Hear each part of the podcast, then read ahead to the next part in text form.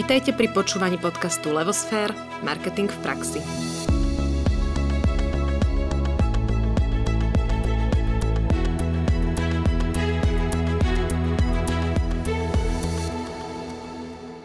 Počúvate 12. epizódu zo série Kotler v praxi. Moje meno je Nadia Kacera a dnes vám s Ankou Sabolovou priblížime tému životného cyklu produktu, ktorá nadvezuje na predchádzajúcu časť, ktorá sa venovala vývoju produktu.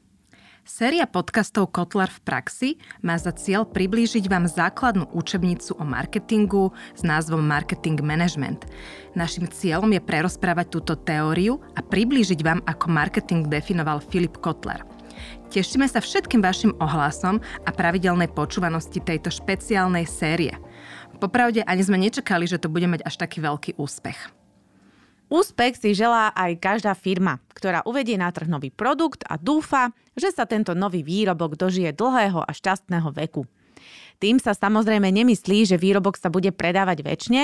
Cieľom tejto epizódy je preto vysvetliť, ako Kotler definuje životný cyklus výrobku a čo to vôbec znamená životný cyklus výrobku. Možno si spomeniete na mobil značky Nokia – od uvedenia na trh zaznamenal postupne veľký nárast predaja až do momentu, kedy ho nahradili smartfóny. Postupne sa prestal kupovať, až sa z trhu stiahol. A tento priebeh sa volá životný cyklus produktu a je charakterizovaný piatimi odlišnými štádiami. Prvé štádium je vývoj výrobku, následne uvedenie výrobku, rast, zrelosť, tzv. maturita a následne je štádium pokles. No a poďme si postupne všetky tieto štádia rozobrať a popísať. Anka spomínala, že prvé štádium je samotný vývoj výrobku. Ten začína nájdením a rozvinutím myšlienky nového výrobku a dosť podrobne sme sa tomu venovali v predchádzajúcej epizóde. Dôležité je tu spomenúť, že predaj počas vývoja je predaj nulový a náklady len stúpajú.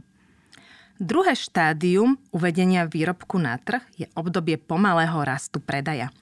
Začína distribúciou produktu a vyžaduje trpezlivosť, pretože objem predaja nabieha postupne. Niekedy trvá aj roky, kým sa produkty posunú z tejto fázy do ďalšej. Aktuálne je v tejto fáze napríklad značka Tesla so svojimi elektrickými autami, ktoré stále ešte musia presvedčiť trh, že sú funkčné a oplatia sa kúpiť. Obdobie uvedenia výrobku sa vyznačuje stratou alebo len nízkym ziskom, nakoľko predaj je slabší, no náklady sú vysoké. Treba veľa investovať do distribúcie, nájsť predajcov či vybudovať odbytové kanály a zároveň rozbehnúť marketingovú podporu, ktorá informuje a ovplyvňuje nákupné správanie spotrebiteľov. V tomto štádiu trh ešte nepožaduje rôzne variácie produktov, preto ho výrobca, ale aj jeho konkurenti ponúkajú v základnom vyhotovení. Ak nový výrobok uspokojuje potreby trhu, môže prejsť do tretej fázy, do tzv. fázy alebo štádia rastu. Je to fáza, kde produkt zvyšuje objem predaja.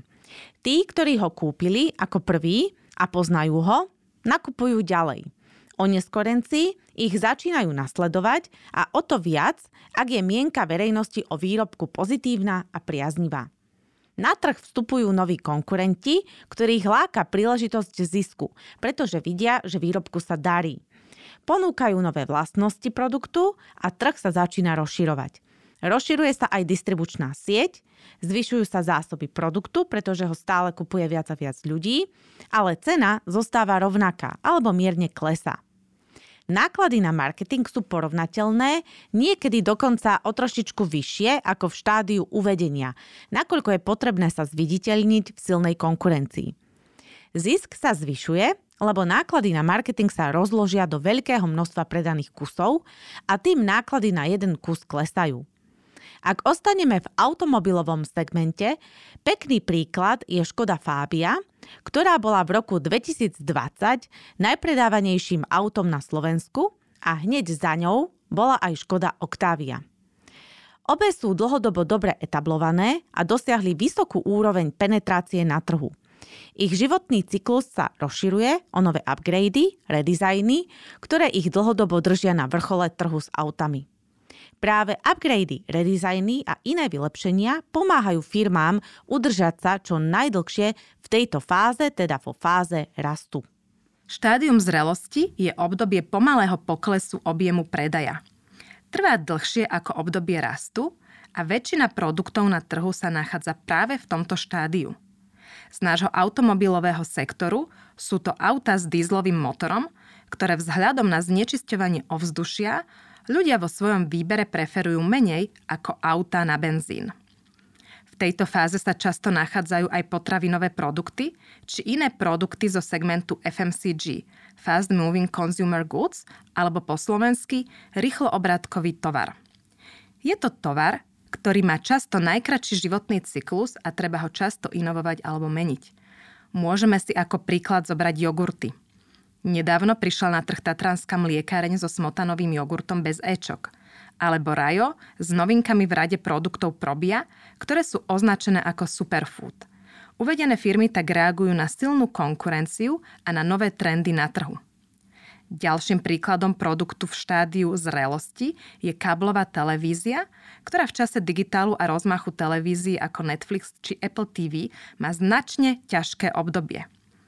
Táto fáza zrelosti prináša so sebou veľké nároky na marketing a vo firmách sa práve týmto produktom venuje najviac marketingovej pozornosti. Príčinou klesajúceho predaja je zvyšovanie počtu výrobcov, ktorí rozširujú ponuku takýchto výrobkov na trhu a teda aj celá tá konkurencia zosilňuje. Konkurencia tlačí na ceny, zvyšuje výdavky na reklamu, investuje do výskumu a vývoja aby sa vytvorili nové a modifikované verzie produktu.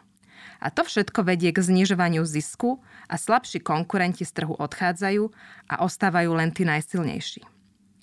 A tu platí, že najlepšou obranou je útok. To znamená modifikácia trhu, výrobku či celého marketingového mixu. Rozoberme si, čo znamená modifikácia trhu, výrobku alebo mixu.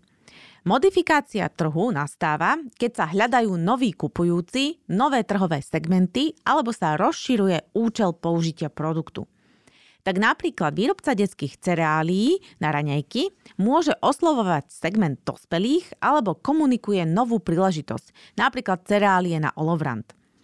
Modifikácia výrobku hovorí o zdokonaľovaní kvality, vlastnosti a štýlu výrobku, aby získal nových používateľov a rozšíril svoju funkčnosť. Tu platí príklad s jogurtami. Keď Tami prinieslo na trh jogurty bez Ečka, alebo Rajo Probia doplnilo produkty Superfood. Obe firmy tým priniesli novú funkčnosť, nový benefit a oslovili spotrebiteľov, ktorí riešia stravu a zaoberajú sa zdravým životným štýlom.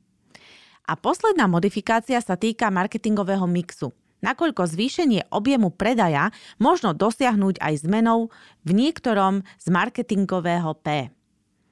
Ako prvé môžeme zvažovať zníženie ceny, využiť obchodné zľavy, multibalenia za lepšie ceny, rôzne darčeky zadarmo, súťaže či iné aktivity na podporu predaja. Taktiež môžeme zmeniť distribučný kanál, napríklad zvýšiť počet veľkoobchodov alebo ísť do online predaja, ak sme len v offline, prípadne opačne. Alebo, ako sme už spomínali, môžeme upraviť produkty alebo zvýšiť výdavky na reklamu a vytvoriť komunikačný odkaz, ktorý priláka a motivuje viacej kupujúcich. Posledné štádium životného cyklu je štádium poklesu – väčšina produktov sa raz začne predávať menej a menej a ich predaj sa znižuje, až sa dostane na nulu alebo klesne na veľmi nízku úroveň, kde sa drží viac rokov.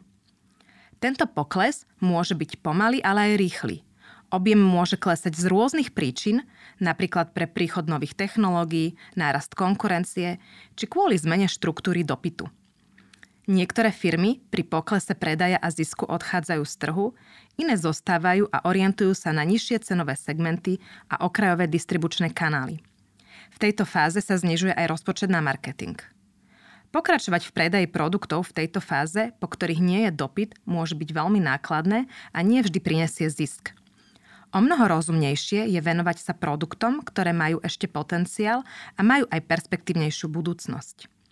No a ako spoznať, či je produkt už vo fáze poklesu? treba dobre a pravidelne sledovať objem predaja, trhový podiel a pomer nákladov a zisku.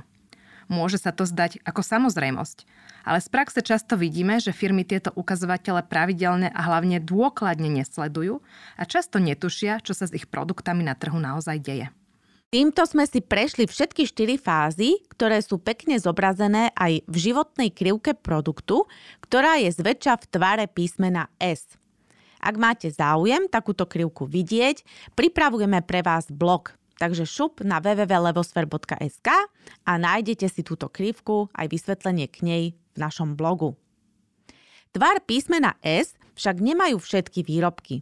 Niektoré vstúpia na trh a rýchlo sa z neho strácajú, iné sa udržia veľmi dlho, napríklad v štádiu zrelosti, a sú aj také, čo postúpia do štádia poklesu, ale opäť sa vrátia do štádia rastu, napríklad vďaka dobrej a silnej komunikácii. Taktiež dĺžka životného cyklu je u rôznych produktov iná. Napríklad automobily majú najdlhší životný cyklus. Bežný cyklus majú nové typy telefónov alebo kozmetické prípravky. Zrýchlený vývoj majú niektoré módne produkty, tzv. módne výstrelky, ako napríklad štýlové klobúky, ktoré môžu byť jednu sezónu v móde, ale veľmi rýchlo z nej vychádzajú von. Koncepcia životnosti produktov je užitočná pomôcka na pochopenie, ako trh funguje a ako fungujú výrobky na ňom. Treba si však povedať aj ťažkosti, ktoré môžu nastať. Firmy majú často práve ťažkosť identifikovať jednotlivé štádia životnosti a odhadnúť, kedy produkt prechádza z jednej fázy do druhej. Taktiež je náročné identifikovať faktory, ktoré ovplyvňujú priebeh celého životného cyklu a tým aj celkovo prognózovať úspešnosť, predaj alebo vôbec dĺžku a priebeh jednotlivých fáz či celého cyklu. Tiež treba dodať, že táto koncepcia sa nedá plne využiť ani pri spracovaní marketingovej stratégie, pretože stratégia je príčinou i dôsledkom životného cyklu výrobku a pripravuje sa práve podľa toho, kde sa daný produkt nachádza. Dôležité je porozumieť, ako produkty fungujú a uvedomiť si, čo sa dá v jednotlivých fázach robiť alebo aj nerobiť a ako vôbec trh s produktami funguje. Veríme, že sa nám to dnes podarilo približiť a že ste sa znova niečo z teórie marketingu dozvedeli. Lúčime sa s vami a tešíme sa na ďalšiu epizódu Levosfér Kotler v praxi. Do počutia!